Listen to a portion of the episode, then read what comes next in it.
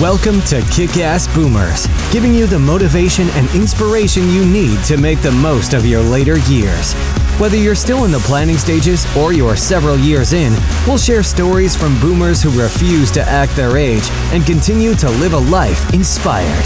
Let them show you how being old can be new if you know what to do with your host, Terry Lohrbeer.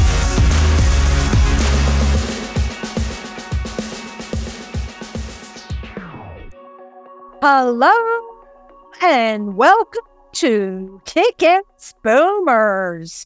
My guest today is Beatrice Bruno. Beatrice is the drill sergeant of life, and her mission is to empower you to be all you can be on the battlefield of life. You can be a commander in life. Beatrice is also the author of six books. In the current season, Beatrice has crossed over into an area few, if any, look forward to widowhood. Married for 27 plus years to Sergeant First Class John P. Bruno, U.S. Army retired, who passed away August 2018. Beatrice has raised four children, his, hers, and theirs, to adulthood. She is now looking for her new normal, if there is such a thing, after losing her beloved husband. Discovering what grief is all about and what it entails, Beatrice lets her audiences know you don't have to transverse the path by yourself. Welcome, Beatrice. How are you today? I'm good. Terry, thank you so much for having me on today. Thank you so much. You're welcome. I'm happy to have you. We haven't heard a drill sergeant yet, so it was a no brainer. We had to do it. So the drill sergeant is in the house. I had to say that. I just had to say it. It was just too tempting. So there you go. The drill sergeant is in the house. So let's start by telling my audience your story of why you decided to enlist in the army and and tell us how old you are when you did that and how you went on to become a drill sergeant. Okay. Well, let me take you back to 1975 and I was I was one of the wild girls in high school. Okay, oh. I can't I can't put it any other way than that. Terry. I wouldn't have guessed that. I really wouldn't yeah. have guessed that. Well, life has changed me a lot. When I was one of the wild girls, and so um, in 1975, at the age of 16, I got pregnant. Oh. And at that point, yeah, at that point, my family, my entire family said I had ruined my life I would never be anything in life. I was uh, up until that point. I wanted to be an attorney.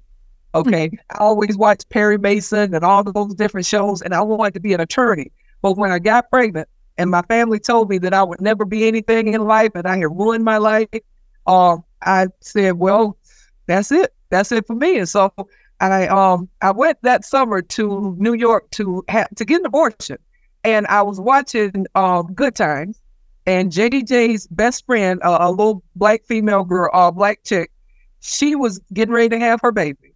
And when I was sitting there watching the show, and when she started having those um, pains, mm-hmm.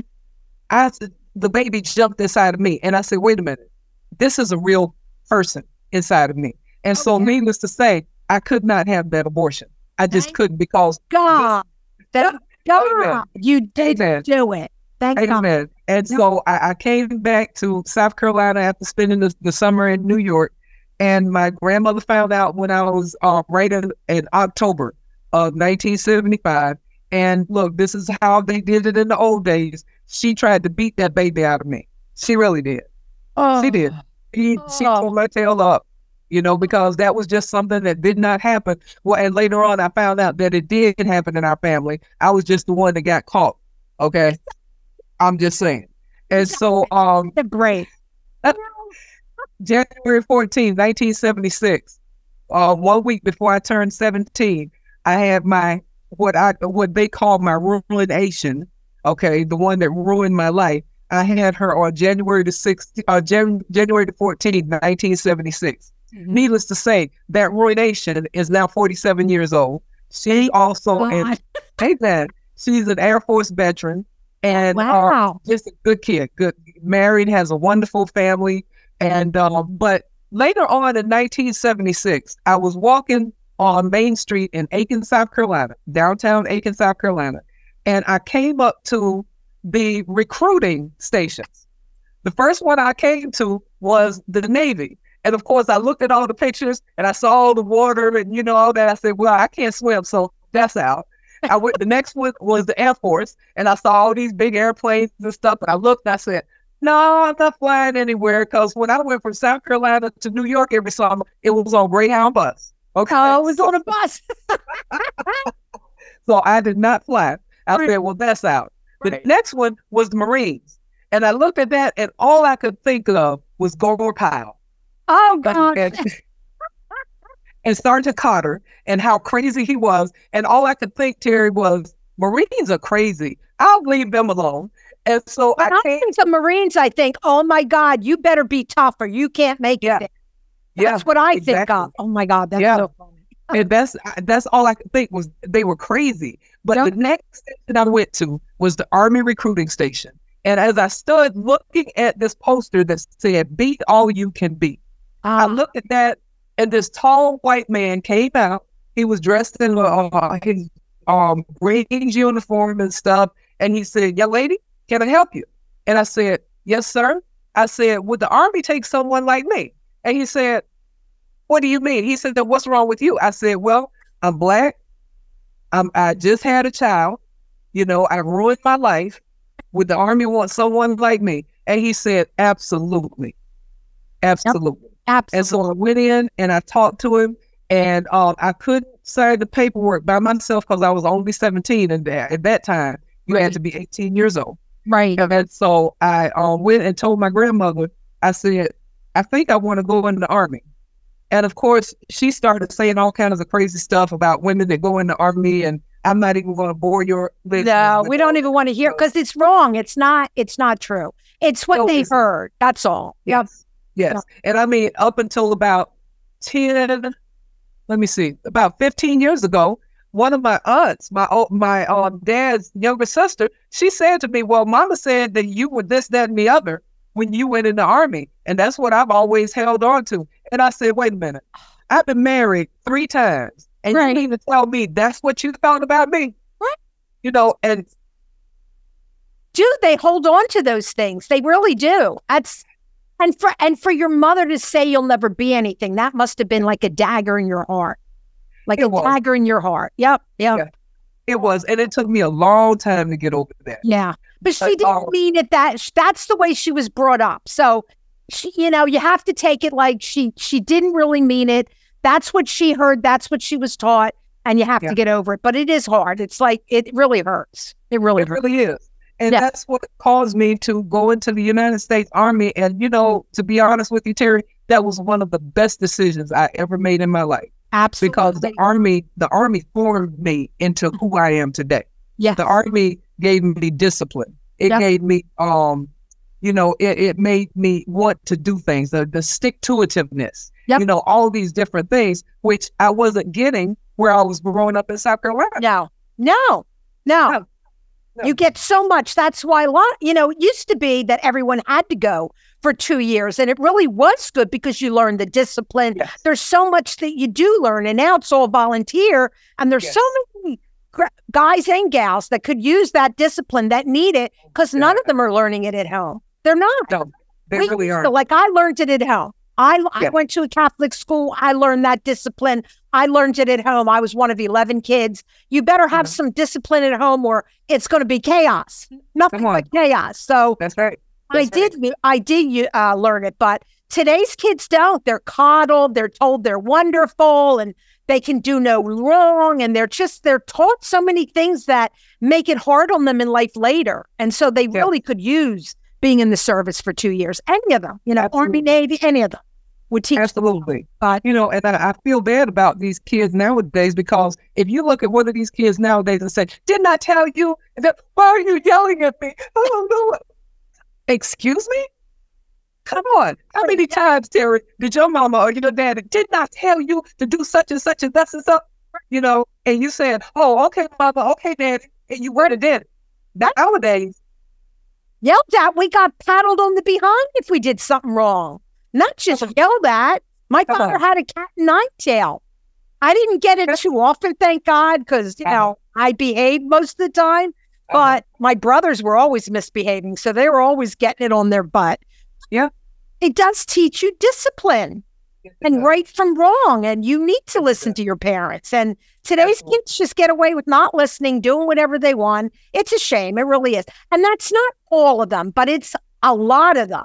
So it really is reshaping our society. And that's not good. It is. And that's going into the military as well. I've met some of the new soldiers that are in the military right now, and they are just totally different than what I Totally went different. Yep. you know, um, when I went through, you said when you uh, when you approached an officer, you saluted and you said, "Yes, sir. Yes, yes, ma'am. No, ma'am. Yes, sir. No, Yes. sir." You Yep. know, and nowadays it's it's totally different. It really is. But I, I went in the military. Um, I went to basic training March the 9th, 1977. Got my first taste of drill sergeants, and they tore my tail up, and I was like, "Oh my gosh, what have I done?" It's tough. If you can get through that, it is. Yeah. I've never done it, but I've heard it is really tough. it is really tough. But then 10 years later, um, I was stationed over in Germany with the Army Band and Chorus as a singer. And my company commander called me into his office one day. He said, I need to talk with you. And I went in and I said, Yes, sir. And he said, I've nominated you for drill sergeant duty. I'm, I looked at him. I said, Sir, have you lost your mind? I thought you loved me, sir. And why would you do that? He said, You will make a fine drill sergeant. I was like, Oh, Lord, here we go. And He- then he I had it to- in you. He knew it. he did. he did. He really did. And, Yeah. and to be honest with you, that was probably one of the best assignments that I had was as a, as a drill sergeant.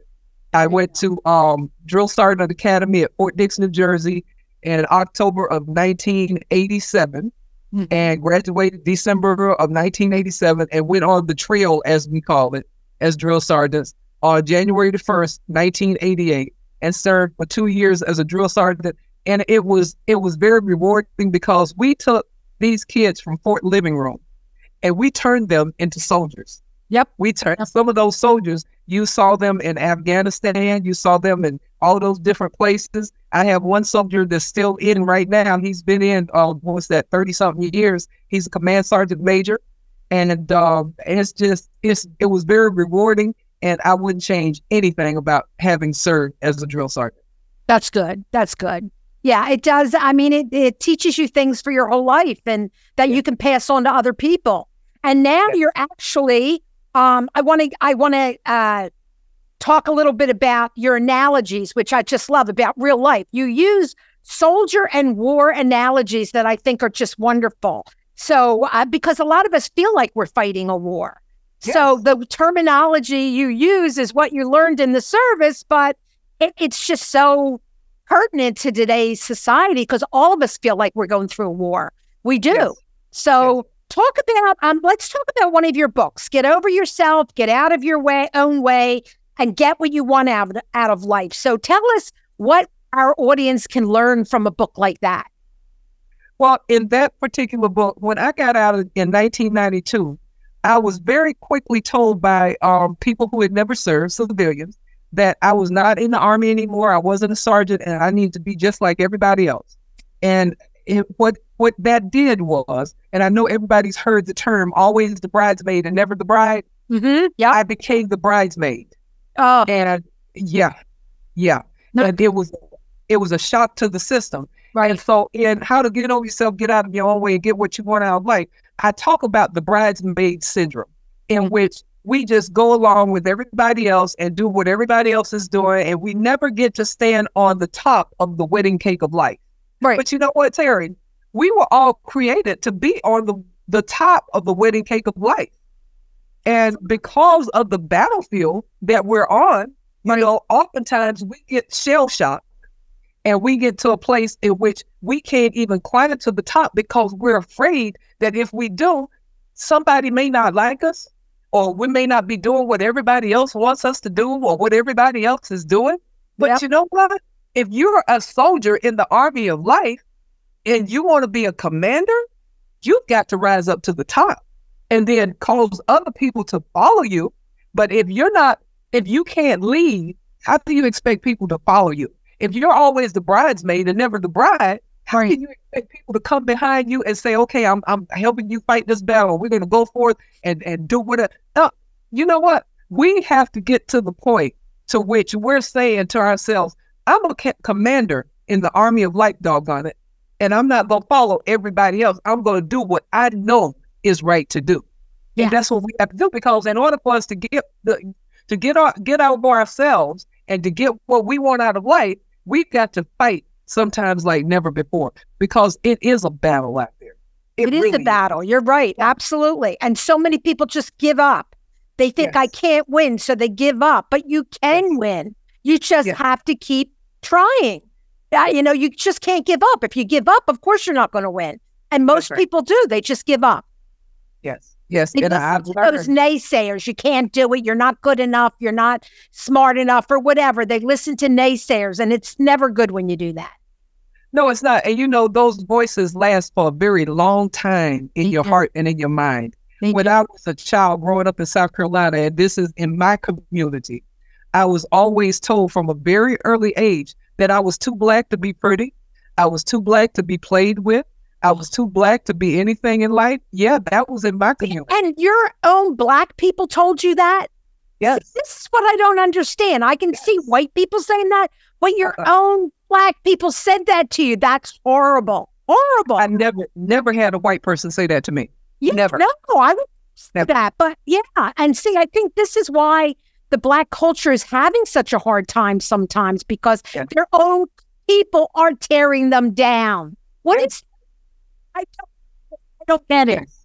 Yes, and that's and you know, and I'm glad you're saying that because and you're seeing it from the outside looking in. Yep. Okay. Well, yep. yes, we face that all the time. Um, back in the day, okay, back in the '60s and the '50s, there was such a thing called the paper bag test. The, and when you saw a paper bag, and remember the color of the paper bag, right? Back then, if your skin was darker than that paper bag, you didn't get in. Oh. You were too dark to go in. Yes. Well, I know there is a lot of this light and dark, which is horrible because my brother has a um a daughter with a black woman. So she, of course, is very light, but her sister is very dark. Uh-huh. Um, and she is gorgeous. So she does get a lot more advantages than her older sister. It is true, just because her skin is lighter and she's gorgeous. Um, so, uh, so, I, but I didn't know the black people were doing the same thing. I can see white people doing that, but I didn't know the black people did it too. That's oh yeah, oh yeah. And so, you know, and, and the reason I, I, bring that up is because of the voices, because those voices that I heard when I was four, yeah. five, and six years old, they stayed in my mind. And when I was thirty, I think I was thirty-two years old, and my husband, um, I had gotten out of the army. My husband was stationed at Fort Campbell, Kentucky. I was at a mall in Clarksville, Tennessee and I'm walking in the mall and I passed by this um this little store and a beautiful black woman was running this store. And I just I looked at her, I said, Oh my gosh, she's she's so gorgeous. And I, you know, I talked to the Lord a lot and he urged me, he said, Go back and tell her that. And I went back and I Absolutely. said, Absolutely. Yeah. Yeah. I said, ma'am, I'm not trying to be funny. I'm not trying to hit on you or anything like that. I said, but you are absolutely gorgeous. Terry, this woman looked at me and she said, So are you. And I stepped back and I said, No, I'm not. And she said, yeah. What did you say? I oh. said, No, I'm not. I said, I'm too black to be pretty. And she looked at me and she said, Who told you that lie? Yes. Who? Who told Your own you that family. That's the sad part. Your own family told you yes. that. And yes. that makes it so hard to get it out of your system, out of your mind because it was your own family who told you that. It's funny because I forget where I was a couple weeks ago. Uh, oh, I know. I was dropping off a package that had to go back to UPS, and it was a black woman behind the counter, and she smiled, and I was going to leave, and then I turned around and I said, "You have the most beautiful smile." And I just felt like I had to tell her, and she turned around and go, "Oh, thank you," and she did. She had the most beautiful smile. People need to hear these compliments. They yes. really do. You need to just say it. And I almost went out without saying it, and something told me, turn around and tell her she has a beautiful smile because she really yeah. did. And she yeah. did a great job behind the counter. She looked like a wonderful worker. People need to hear that. Absolutely. Absolutely. Yeah. And, you know, and that's something that oh, okay, like we've been talking about, we're in the army of light and we're on yes. the battlefield. Yes. Okay.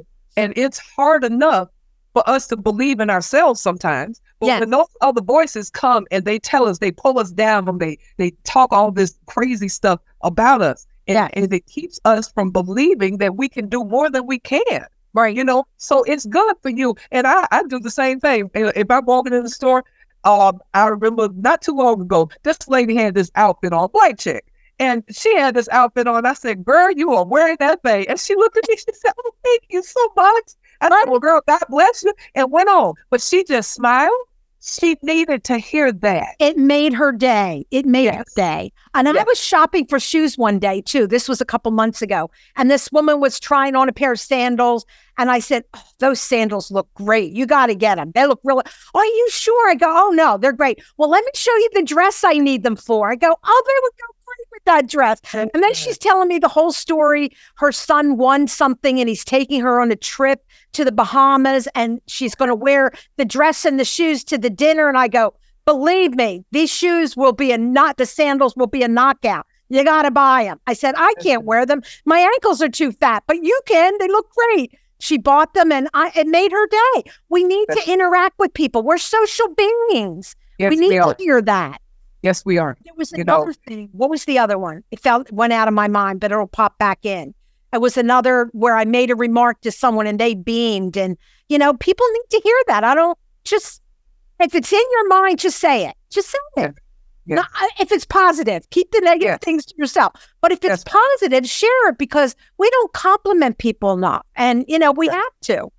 We do. And, yeah. you know, as soldiers in the Army of Light, you know, one thing I learned while being a soldier was that we were all in it together. Yes. That means that no matter where I go, wherever I saw a uniform, I know that that, that was one of my brothers or one of my sisters. Yep. Okay. You know, we would be stationed over in Germany. We found family immediately. We came back to the States. We found family immediately. Yes. And so in the Army of Life, guess what? We're all soldiers in the Army of Life. They're all different in any of us. No. Okay. And see, that's why with the racial stuff that's going on, I get so sick of that mess. I really do because I'm like this, Terry. We're, it's 2023 and we're still going through all that. Yeah. No, makes no sense. Makes no sense. No. no. I no. think there's people that want to divide us so yeah. they keep it up. So it's yeah. up to us not to let them. Don't That's let right. them do it. Cut That's that right. off, turn off the TV. Don't listen to that nonsense because yeah. it's not true. Most of mm-hmm. us get along just fine. It's just that other people are trying to tell us that we don't. And and it's funny because all of a lot of the black anchors and the people that have really good jobs, they're the ones saying that there's a problem today. Racism is everywhere. And I'm like, well, you got a really good job. And I don't see you helping other black people step up. Why aren't you reaching your hand out and helping? I mean, you could very it. They're the ones that never are doing it. It's people like you that are, but not the top echelon. They're like, oh, I got here. I'm not helping you, which is crazy. Okay. That's my opinion. You're going into an area that, girl, people gonna be mad at you. I don't care. Let them be mad at me. That's, That's what I'm saying. You're telling the truth. I'm because I, have met that opposition so many times in the army. I met that same opposition yep. because for some reason we didn't want to see each other to make it, you know, to go up. Well, we, and the other thing is, women do that to each other too. Women don't want to help other women. So you've got your black and a woman, but I've yeah. had that resistance as a woman. Another woman will not reach out the hand to help me. No. They'll hurt me, in fact. They'll do whatever yes. they can to. So, yeah, but you've got the double whammy, unfortunately. But yeah, and so you know, it goes back to how to get over yourself. Yes, out your own way, so you can get what you want out of life. Sometimes right. we have to be the peacemakers. We have yes. to bring people together, regardless of whether they want to come together or not. And let's say, you know what? We're all soldiers in the army of life. Yes. Stop all that mess that you're doing right there. Okay, let's bring this just thing because together. you make it doesn't mean I can't. We all That's have right. a different mission in life. We all have a different passion that we're here to fulfill. So mm-hmm. just because they're succeeding, that doesn't mean that I can't. So, right. and by helping the next one, even if they get over me, it Mhm. still doesn't hurt me. I'm still where I am and I'm happy where I am. So we have to get over all of that. Let's all be helping each other. Let's Absolutely. just help each other. Absolutely. I love that. That's Yeah. good. That's good. Ugh. and that seems to be your message, which I love. I think it's great. Well, you know what? We all have to live on this earth together.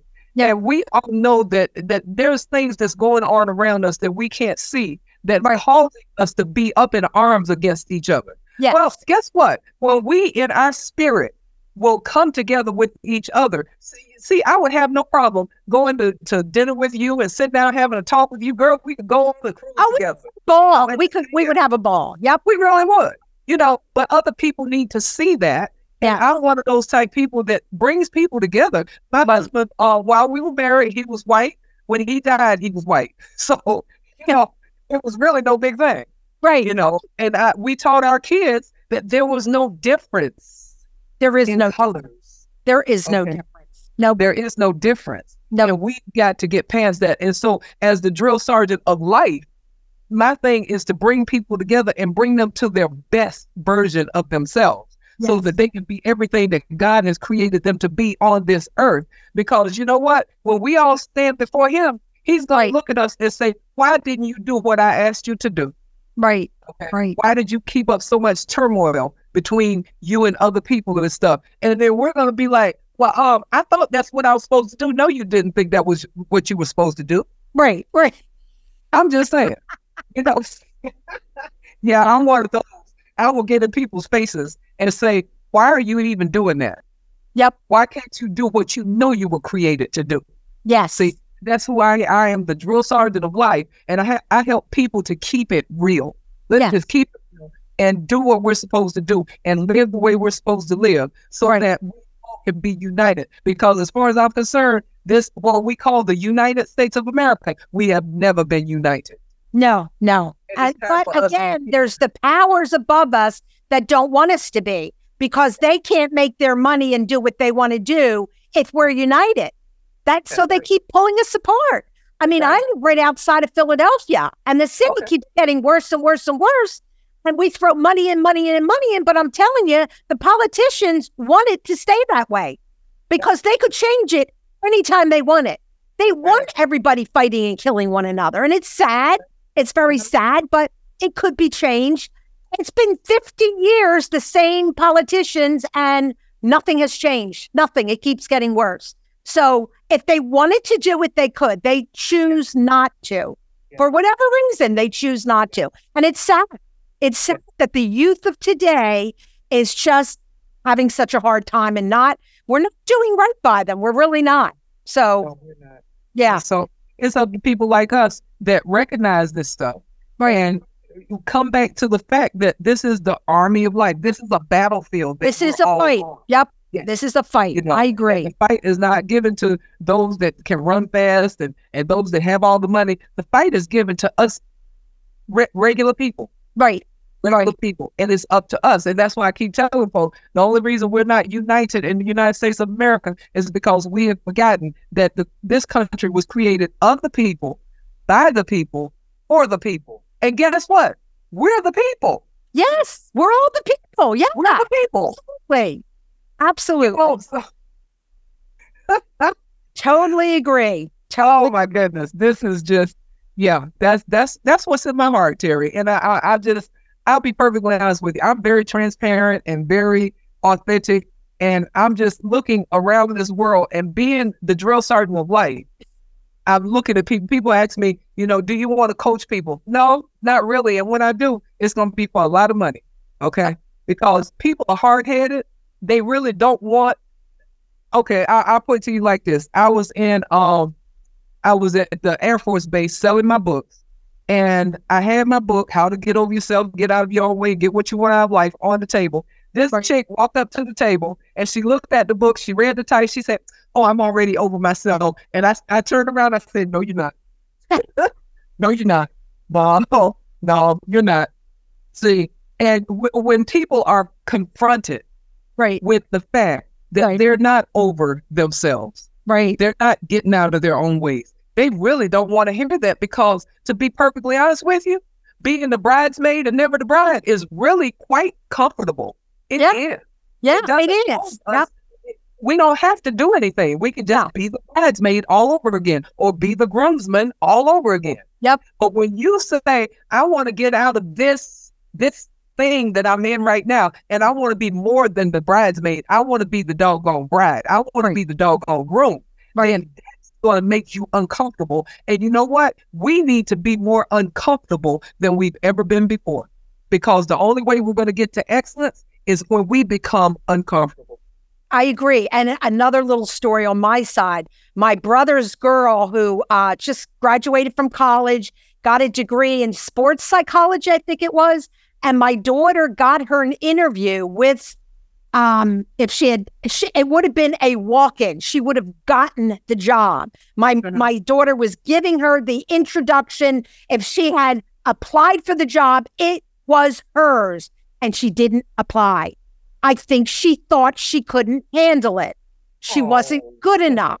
And this girl is bliss. She is very smart, but I think she thought she couldn't handle it and didn't even apply. That was her job. So what is she doing? She's managing a burger joint with a college degree, managing a burger when she could have walked into this job and gone up the ranks in nothing flat. She would have rose right up and she didn't do it. Uh, so we're all shaking our head and we're like, what is this? Well, so it's, but I'm sure that's what it was. She yeah. just felt like I don't have the qualifications. I can't do it. Yeah. have the qualifications for our first job. You get in there and you learn and you that's work right. hard and you're that's fine. You don't That's need right. to know everything when you come in. I was talking, uh, we were all sitting around at a family picnic on Saturday. All of us graduate from college and none of us know anything. You get that first job and you learn on the job. I don't care what you're studying, most of the things you're going to learn on the job later on. You need that background, it helps, but it's more the discipline of getting the education than mm-hmm. the education itself. Mm-hmm. So You've got the discipline now. You go out and you get that job and you work hard and you earn it. But mm-hmm. you just take the job and you grow into it. Nobody knows what they're doing for their first job after college. I don't care. Well, I started out as a hairdresser. I graduated from hairdressing school. Thing when I started, you yeah. learn on the job, and that goes for any kind of a job plumbing, welder, you know, college degree, whatever it is. That first job you're not going to know. It's uncomfortable. Like you said, it's uncomfortable. Mm-hmm. But if you don't take those steps and be uncomfortable, you're never going to get where you want to go. That's right. That's right. And so it is a battlefield out here. It really is. And you know, but you have to be able to your self talk. You've got to change your self talk. You've got to stop talking down to yourself and say, "Well, I've never had. Our family has never had anything, so right. I guess I won't either." You know, you've got to stop all that and yes. you've got to become uncomfortable and say, you know what? Mama and daddy never had it, but I can't. Uncle Bud never had it, but I can't. Yeah. Okay. And then push yourself forward so that you can get the things that you desire to have in life. Right. And that way, the people that's coming behind you, they're looking at you like, oh, if she did it, maybe I can do it too. Yeah. What it's like. You know, and that's that's that's what what our purpose is here. We're yes. examples right. for people to follow. Right. Absolutely. Absolutely. It's all there. You just all of us, I don't care what background you have, we got to get rid of what we learned as a child. We have to get rid of all those, you know, like money doesn't grow on trees. I heard that over and over as a kid. Money doesn't grow on trees. Oh, I know it doesn't, but you know, I can earn it. I can learn to earn a lot of money if I want. But, you know, all those things that you heard as a kid, you've got to just throw them off, get them out of your mind.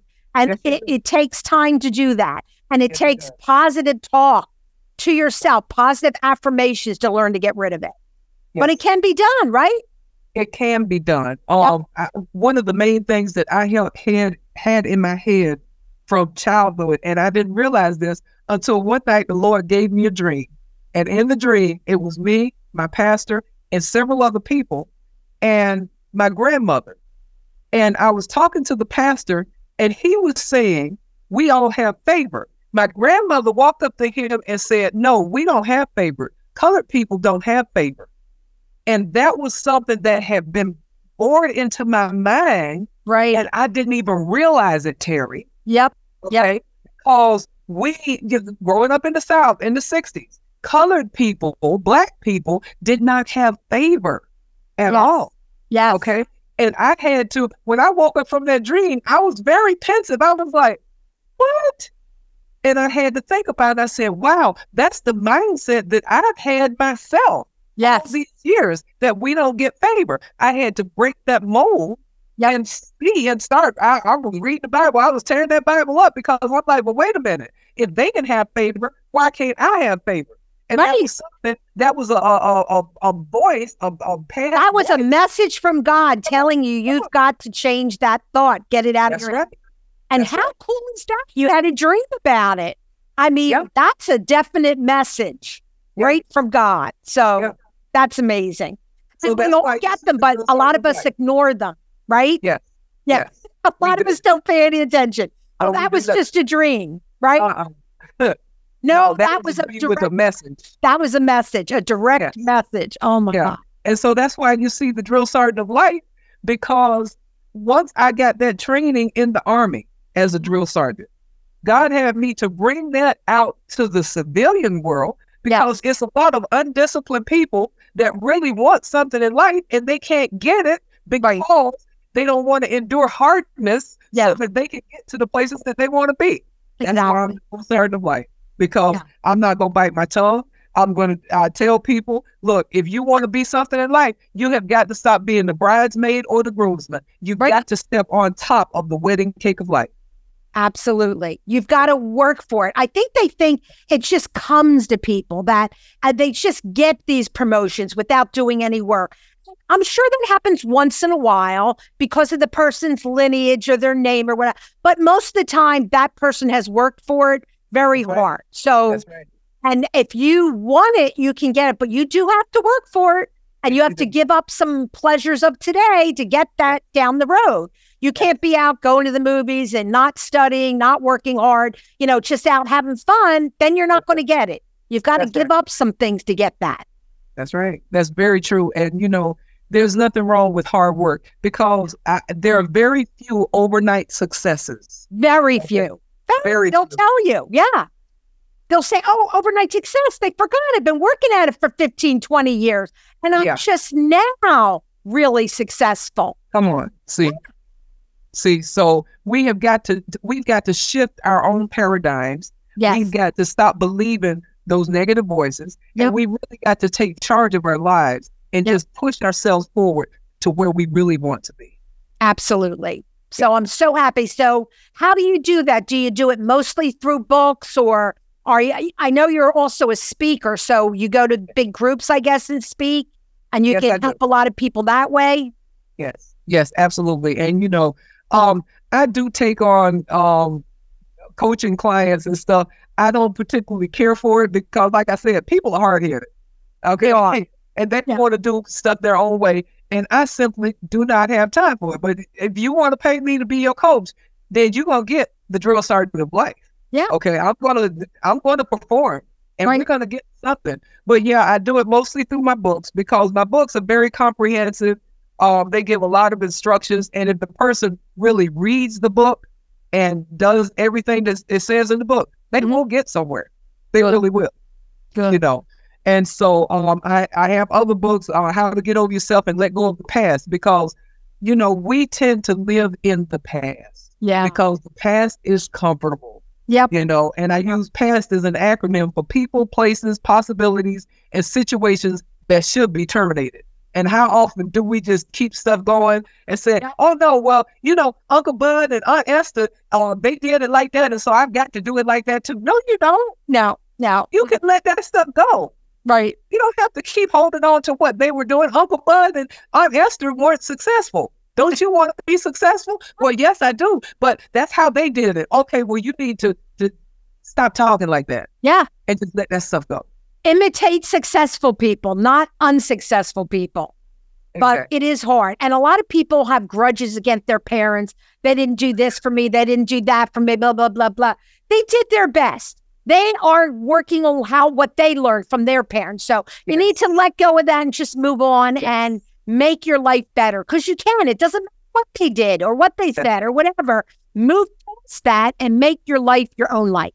Absolutely. Absolutely. And that's, you know, that's that's what I do. I, I help people to um to see the best version of themselves. Right. Because like I said, somebody is watching and somebody wants to be better than they've ever been before. Mm-hmm. And if we can do that, if we can just help each other to yeah. be better, how much yeah. better will our world be? A lot better. A lot better. Oh my gosh. So, touch base a little bit. You wrote a book on grief, and I know yeah. you lost your husband in 2018. So, tell us a little bit about the book and how that helped you with your grieving process. Well, when he passed in August of 2018, I didn't know that I was still grieving my grandfather who mm-hmm. passed in 1973 when I was mm-hmm. 13 years old. Yeah. And the reason I was still grieving him was because at that time, and even now, we really don't talk about death we and don't. grief and stuff like that. Mm-hmm. And when my grandmother, when she came home from the hospital, I'll never forget this. Um, I said, "Oh, where's Daddy at?" Because I, well, and that's another story. I didn't know that they were my grandparents until I was 15 years old. Oh, okay. I thought they were my, I thought they were my parents. Uh-huh. I really did. And uh-huh. so when she came home, I said, "Well, where's Daddy?" And she said, "He's gone." And I said, Where's he gone to? Because I'm thinking he, you know, got in his car and he drove, you know. Right. And I said, Where's he gone to? She said, Your daddy dead. And that's it. And just get over it. That's that's how and we just get over it? Just get over it. Oh my gosh. Oh my gosh. Yeah, we did not do grief counseling or wow. anything like that. And so when And how died, old were you again? How old were I you? I was 13. Oh my God, way too young. You're going to grieve. Yeah. That's terrible. Yeah. And you thought it was your father, not your grandfather. Exactly. And oh. he was my heart. He was wow. my heart. He taught me to drive when I was nine years old. I went everywhere with him, you know, wow. and he was my heart. And when he passed, you know, and I wasn't able to go into the hospital room. Yeah. Because, you know, back then, kids couldn't go into the hospital. Oh, they couldn't. They couldn't. No. Yep. And so I never got a chance to tell him goodbye. Oh. I really did not. And so uh, when my husband passed in 2018, I discovered that I was still grieving daddy. Yeah. No, I can believe it. It was yeah. just, yeah, it, it just, it hit me so hard. Mm-hmm. And then not only that, though, at the beginning of 2018, there was a death every month, all the way up until his death. Um, and it was to the point, the first one was on January 27, 2018, my high school basketball coach. And I was tight with her. She was oh my gosh, she was one of my supporters. She was just, she was the first person in South Carolina that ever said to me, I'm so proud of you. Oh my God. Okay. The first and only the person first. that ever said, yes. Oh, that's horrible. Horrible. Yes. And I mean, she said that to me. Um, I went to see her in 2015. I wanted to see my basketball coach, and I went to her house. We even played some basketball. And she was older, much older, and um, she sat me down in her living room and she said, I just want you to know how proud I am of you because you left here and you did something with your life.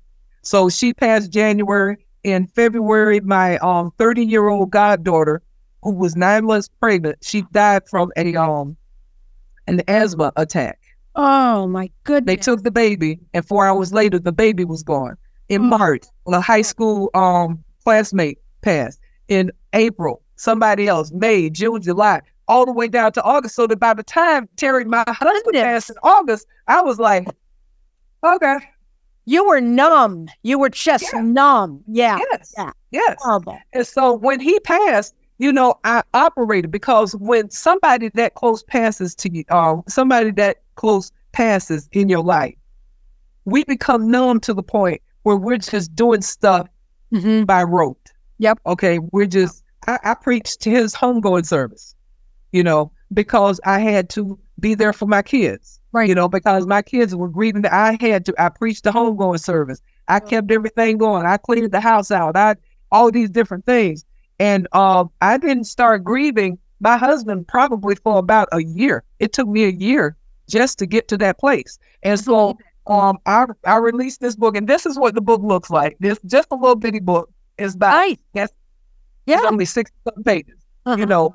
But in this book, I help people to traverse that grief path because I learned a lot of things when my husband passed. I learned that people say the stupidest things They do. They, they don't like know that? what to say. They do. They say, I've probably been guilty of saying stupid things too. well, this one lady called me and she said to me, she said, I'm very upset with you. And I said, this was like three days after my husband passed. And she said, I'm very upset with you. I said, Why are you upset with me? And she said, Well, you didn't call me personally to tell me. And she called him Pops. You didn't call me personally to tell me Pops was gone. Wait. Hmm. His death meant more to me than it than it meant to you. And of course, I'm a smart Alec. I really am.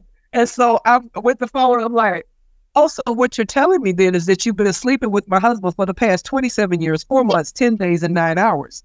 And she said, No, no, that's not what I said. I said, That's exactly what you said. Than, than Mickey. I mean, that's ridiculous. That was, so, I would never have said that. That is a stupid thing to say. Exactly. Yeah. And at that point, I learned about the spirit of slap. The uh-huh. spirit of slap came across my right hand, and I wanted to reach through that phone and just slap her one good time. Yep. And I talk about that in this book because we need to give ourselves permission to grieve. Yeah. We need to give ourselves permission to look at the phone when somebody is called to say, to give their condolences, to look at the phone and say, no, I don't want to talk to that person right now. Right. You know, and just, we need to give ourselves permission. And that's what Chronicles of Grief is about giving yourself permission to grieve the way that you need to grieve. And I, I want to add that the book is only $8, less than a movie ticket. So if you're grieving, you need to just get it. It yes. will be very, very helpful yes. because grieving, nobody teaches us how to grieve. And, and, and, people, like you say, say stupid things that make you feel worse. So we all need help with grieving. Yes, we do. Yes, we do. And, you know, I, I want people to have a healthy relationship with grief. Yeah. Okay, a healthy relationship because at some point, because the Bible even says, weeping may endure for a night, but joy comes in the morning. Well, your morning, M O R N I N G, season may be tempered by how long you mourn, M O U R N. Ah. Okay. And see, when that mourning, M O U R N I N G season kind of dissipates, then you're able to to get into that joy area in your life because it's it's been it'll be five years on on in August of this year, and there are moments on Father's Day. I was driving to church and I passed by this this white guy. He was in his yard. He had shorts on, had his boonie cap on, and all I could think of was my husband cutting the grass on a Sunday morning, just like that. Yep. Yeah, it just, you know, I was like, wow, I really miss my husband. That was just this past Father's Day. Yeah, no, I you know? I can see that. My sister's husband has been dead like six years, and mm-hmm. she's just able to deal with it now. It's yes. Very difficult. And a lot of the family members are saying, just get over it. Just get over it. You know, it's like, what do you mean just get it? It's been a year. It's been two years, whatever. Just get over it. And but she ha- didn't get any help with the grieving, and she really needed it. It was very right. difficult. He died very suddenly in an airplane crash, so it was difficult. So yeah, um, yeah. And but so that's what people say. To, just get over it. exactly. And you don't just get over it. You can walk past. You can. You can walk past it. You know. You can just keep on that walk and, and go, go through it. I should say. Right. You know. But you're not going to get over it because my husband and I loved each other. Right. You know, we we loved each other. We had good times together. We were best friends. Yeah. You know, and so he's gone and I'm still here and you telling me to get over it? Yeah. You, know, now please try to tell my children to get over it. To get over their daddy being yeah. gone. Yeah, I know. Oh, I, yeah. You know, so, but yeah, that's uh, Chronicles of Grief. I tell you what, uh, many people have given me many comments about it because they're able to walk that grief path, you yeah. know, as they have been getting counseling and all that good stuff. And it's just something to help you to think right. the process of grief. That's what it is. And the yeah. book is something you could give to someone as a gift that you know is grieving and having a hard yes. time. Yes, Just absolutely. gift them the book. Say, you know, I I heard uh, this woman talk about this book, and I thought mm-hmm. maybe it could help you. So here it is, and just give it as a gift. Absolutely. So tell my audience where they can find you and where they can find your books if they want to buy your books. Um, well, they can find me at drillsergeantoflife.com. That's my website. And sergeant is spelled S E R G E A N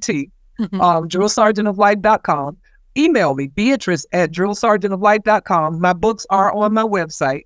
And um, you can order there, and I can autograph your, your copy for you and get it to you. And um, I'm also looking for speaking engagements. If you need to know somebody that needs speakers, hey, I'm bringing the drill sergeant of life back out there. It's taken me five years now to get on back out there, and here I am. And if they want somebody that's dynamic and will move people to action, yep. Uh, let me go ahead and warn you.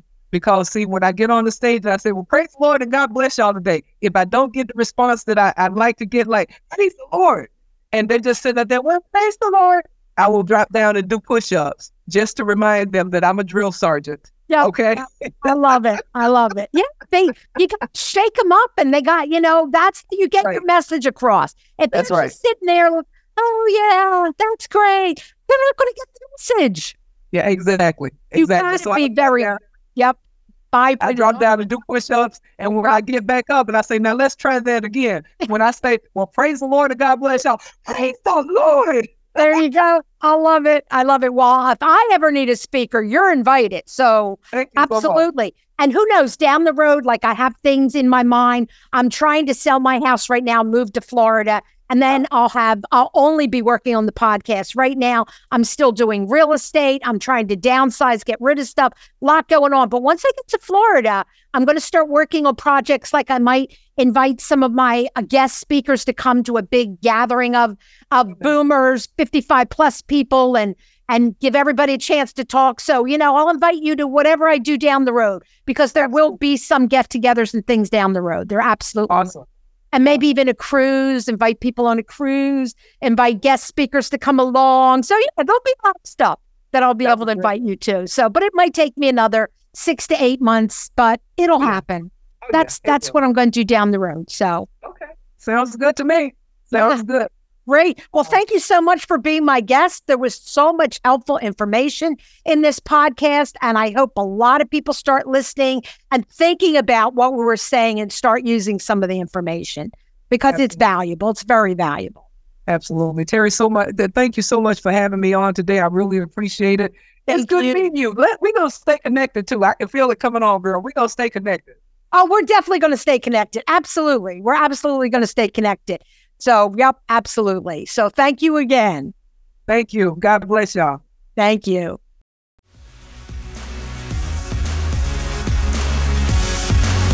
We appreciate you joining us for this episode of Kick Ass Boomers.